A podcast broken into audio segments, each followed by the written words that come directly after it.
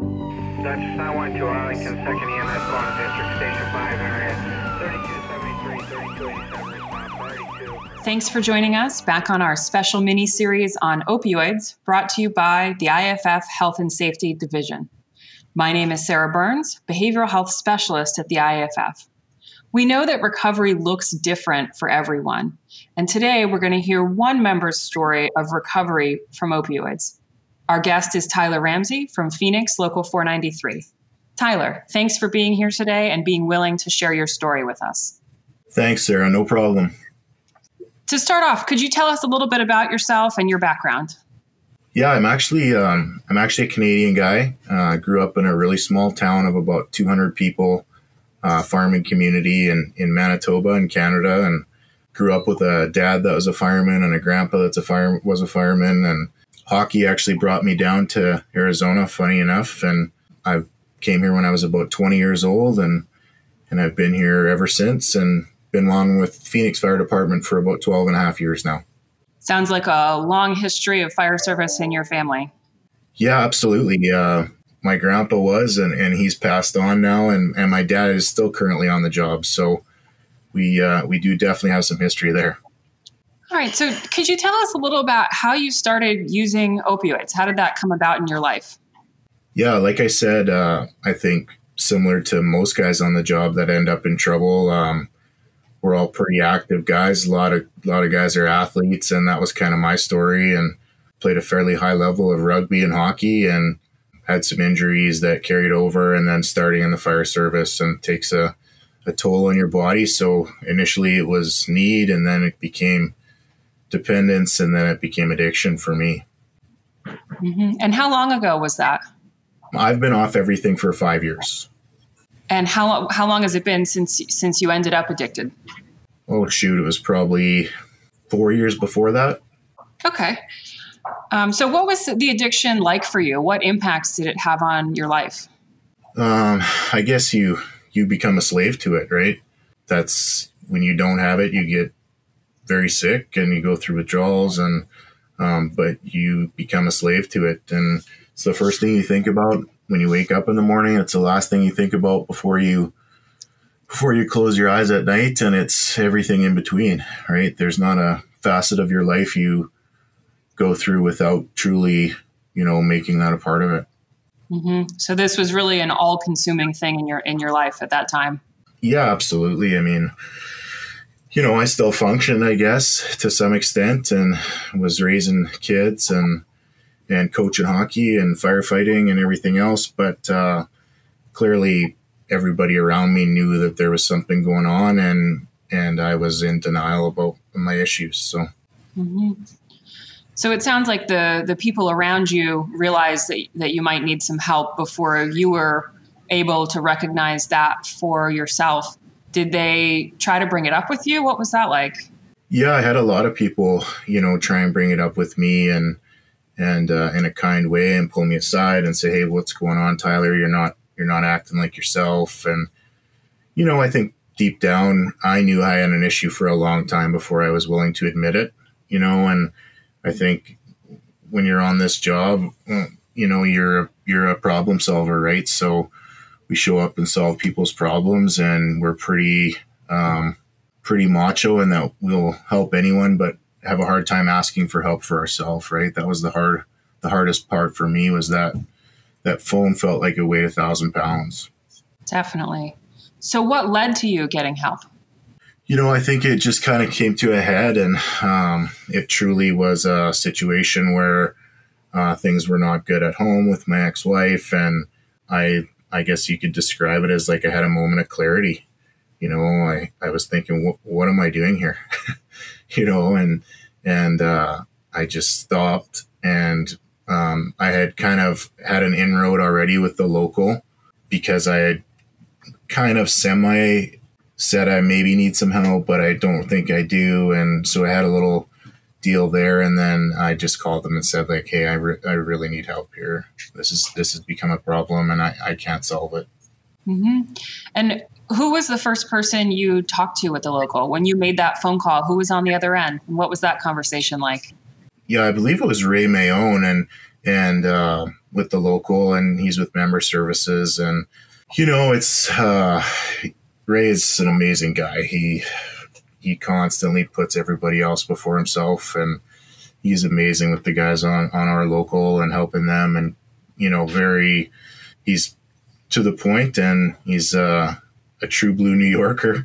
He's to the point and not harsh, but caring, and absolutely that would give you the shirt off your back before you asked for it. So I immediately felt the love as soon as I went down this road. Mm-hmm. That's great to hear. I know Ray's been influential for a lot of folks. So you called and, you know, do you remember what you said and what happened next? You know what? I don't really remember that conversation too well. I was in a pretty bad place, and they were able to get me a bed in an inpatient rehab facility that same day within an hour. And that's pretty incredible. We know that when it gets to the point where a firefighter or EMS professional asks for help, that as professionals, I'm a social worker, we really have to be ready to help them right away. Yeah, I think, I think at this point we send our guys to the center over there on the East Coast, but at that time it wasn't a thing yet. And, or not that we sent people to anyways. And so I went to a local rehab facility about 15 minutes from my house. And Ray had a really tremendous relationship with the people there. And they, I think he maybe had some beds on standby there just for us folks. And they were able to get me, I was checked in within 2 hours there. So. Mm-hmm. And what was that treatment experience like? How long did you stay? What kind of things did you learn while you were there? I was there for 30 days, and it was scary. You know, like it was initially not knowing anything really about that world or how that all works. Like it was a little scary and daunting at first, and then they were tremendous people and really helped me through the process. And like I said, it was an inpatient facility. So every day was, classes and one-on-one therapy and group therapy and all sorts of different stuff. And a lot of going through the book of Alcoholics Anonymous and then getting a sponsor and working the steps. And we did lots of fun stuff too, like beach volleyball every night and stuff like that to stay active and stay busy. And overall, it was a tremendous experience and completely changed my life. So I know when you first called member services, it must have been a pretty hard phone call to make. What were some of the challenges in asking for help? Well, I think the biggest challenge for people in our line of work is just asking for help. You know, I think once you truly break that plane, it's easy after that, right? Because the people are so helpful. But it's just that initial phone call, right? It's like pushing sand on the phone is the hard part.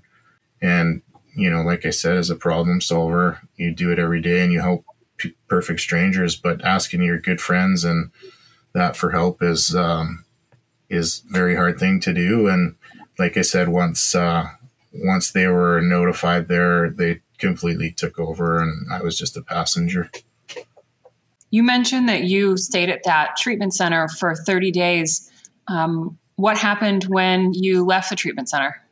So I did, I believe it was 6 weeks of outpatient therapy with the same facility on a different campus where you go Monday, Wednesday, Friday, and you continue to be tested, drug tested, and you kind of do more. It's more just group meetings every Monday, Wednesday, Friday, and then you do some other stuff. And I did a lot of meetings and like anonymous meetings. And I lived in a sober living house with a few other sober folks for 4 months during all that. It sounds like the local was really supportive in getting you treatment, and the EAP program that Local 493 has established was really instrumental in getting you to the treatment you needed. What, if any, was the role of the department? You know, going you know, to a treatment center for 30 days and then doing an intensive outpatient. Were you working at all during this time, or did you need to take leave? What did that look like? No, I honestly I don't know how that all worked I didn't work during that time, and the local took care of all of it. They took all of that off my plate. So I was able to concentrate on my recovery and getting well. And the city of Phoenix here was instrumental in backing my play, I guess, and everyone else that's been through it, and believing in the local 493 and what they're doing for guys. So I'm not sure, honestly, what that looked like on the administrative end. I know that I didn't have to get back on the truck till I was ready and cleared for duty. That sounds pretty incredible. Even if you don't know how the details worked out, that the department was willing to work with somebody on your behalf from the local to figure that out so you could focus on what was really important. Yeah, I mean, at the end of the day, for me, it was life or death, right? I think we've seen that. It's an epidemic. And it was unbelievable. The city and the local were amazing and instrumental in my recovery for sure. So when you did return to work, what did that look like? How did that feel? It was good. I mean, this is a pretty tradition-rich job, and as you know, and I was a little worried about what guys were going to think, and or say, or how they were going to act around me, or, I was pretty nervous when I first came back. And what people don't know that haven't been in this world is that everybody knows somebody who's had issues with alcohol or drugs, or, a family member that's had issues or whatever. And it couldn't have been more welcoming. Like, they kind of did the department did a thing where they put me on a truck as the fifth man for a little bit. And the crew that I went to agreed to take me and have me because they knew me before. And I'm still at that station now, and it's 4.5 years later. And they were unbelievable in helping me and protecting me and really welcoming me back into the field. And the whole station here has been absolutely unbelievably supportive, and it's almost doesn't even come up anymore, I guess. And I couldn't believe the support from everybody on the job. I honestly thought there would be some naysayers, but there truly wasn't. What were some of the helpful things that people, whether your fellow crew members or other people in the department, what were the really helpful things that people did when you came back to work? Yeah, I think, the constant phone calls or text messages or whatever, guys just checking up on me, and, and lots of guys just having a chat. Like, I was very vocal about my recovery. A lot of guys like to, just kind of get past it and move on. And I just thought, if I can help other people, great. But I also did it selfishly to keep myself accountable. So I was pretty vocal about it. And, most guys kind of knew, I think, what was going on, but why I was gone and then why I was back and all that. But, they're just guys reaching out saying, hey, man, I get it. Like, my brother or my dad or my mom, or, so many stories that guys just open up about. And you truly realize you're in a whole different world or community with people that have been through those experiences. Yeah, I think at this point, everybody knows somebody who's been affected by the opioid epidemic.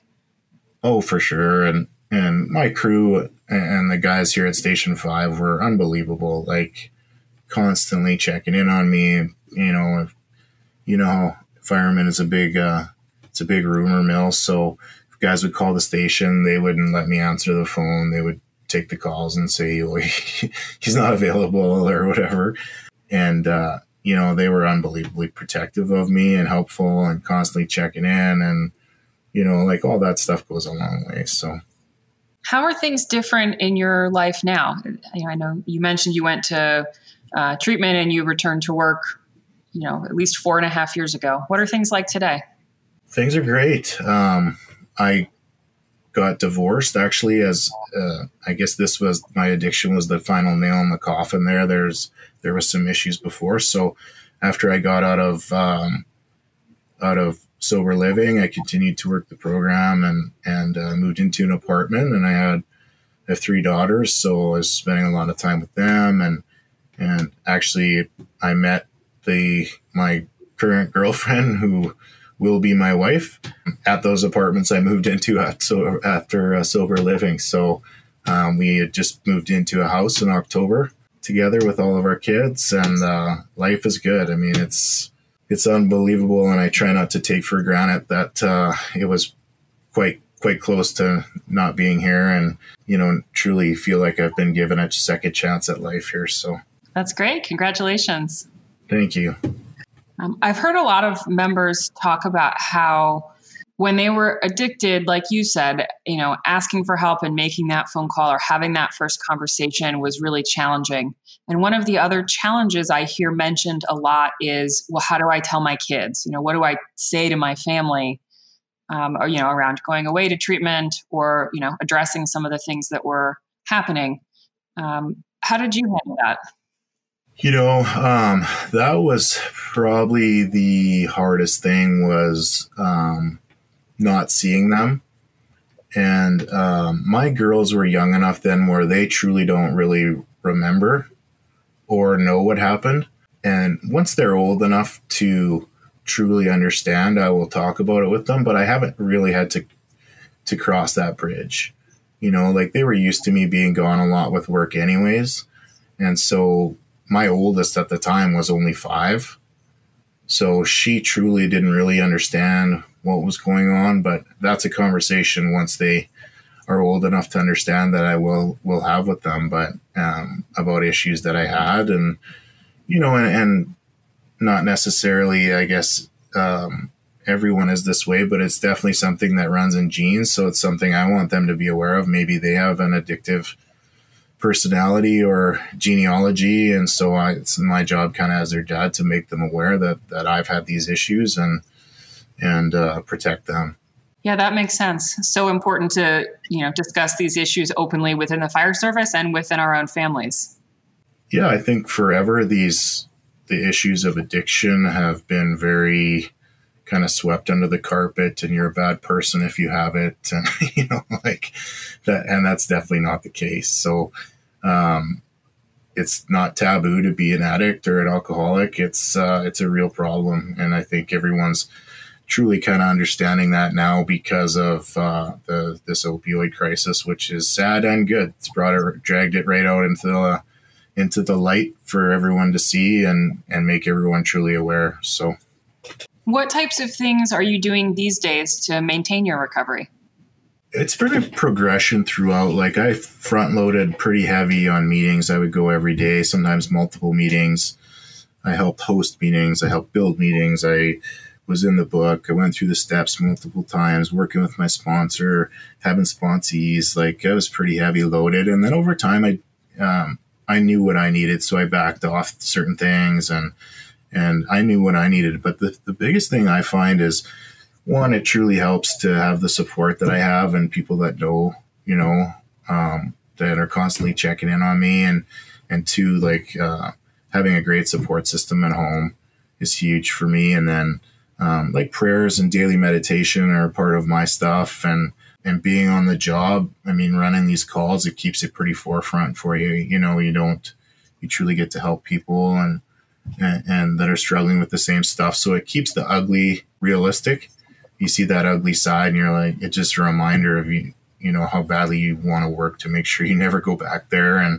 And for me, a lot of it is daily reflection. So at the end of the day, it's looking back, and I haven't had a craving since I got off of it. That's not been an issue, I think, because I've kept myself emotionally well. Right. And that truly daily reflection. Am I being a good person? Have I been a good person today? Because all that emotional, at least my story was, all that emotional stuff and the injuries and all that kind of led to my addiction and all that stuff and my inability to get well, right? And it wasn't truly till I got emotionally well that I was able to get physically well. And so that's kind of my story. And if I find that I need to get in the big book, still I do. And you know, or get into the Bible a little bit. That's kind of the way I take it. I take it day by day and kind of reflect back on my life every day and build it from there.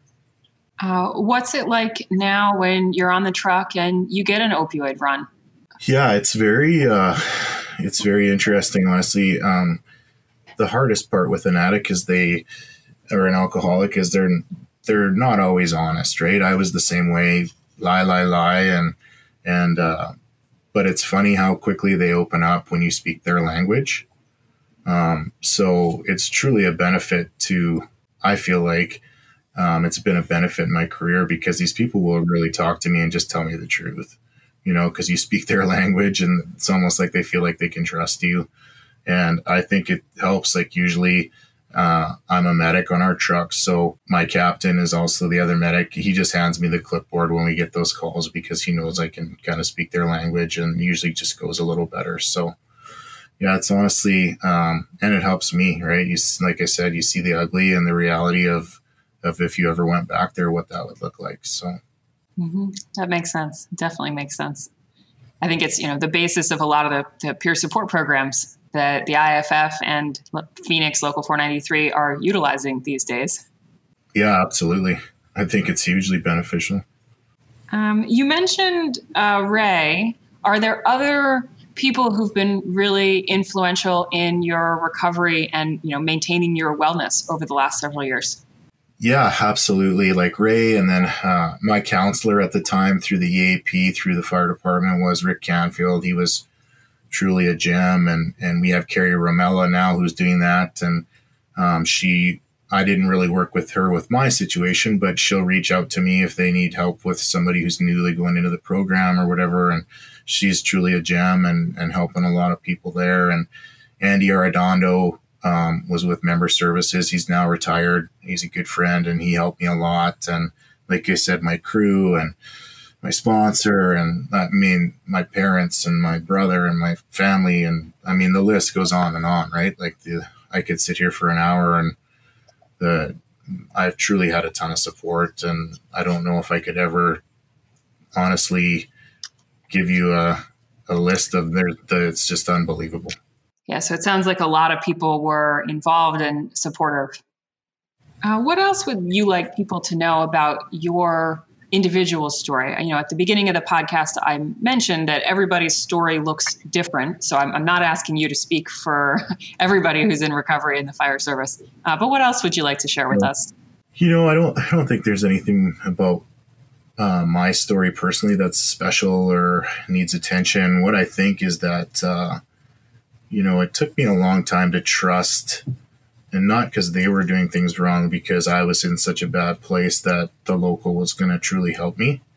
You know, I was in such a brain fog with everything that was going on, and, you know, you just don't trust anyone.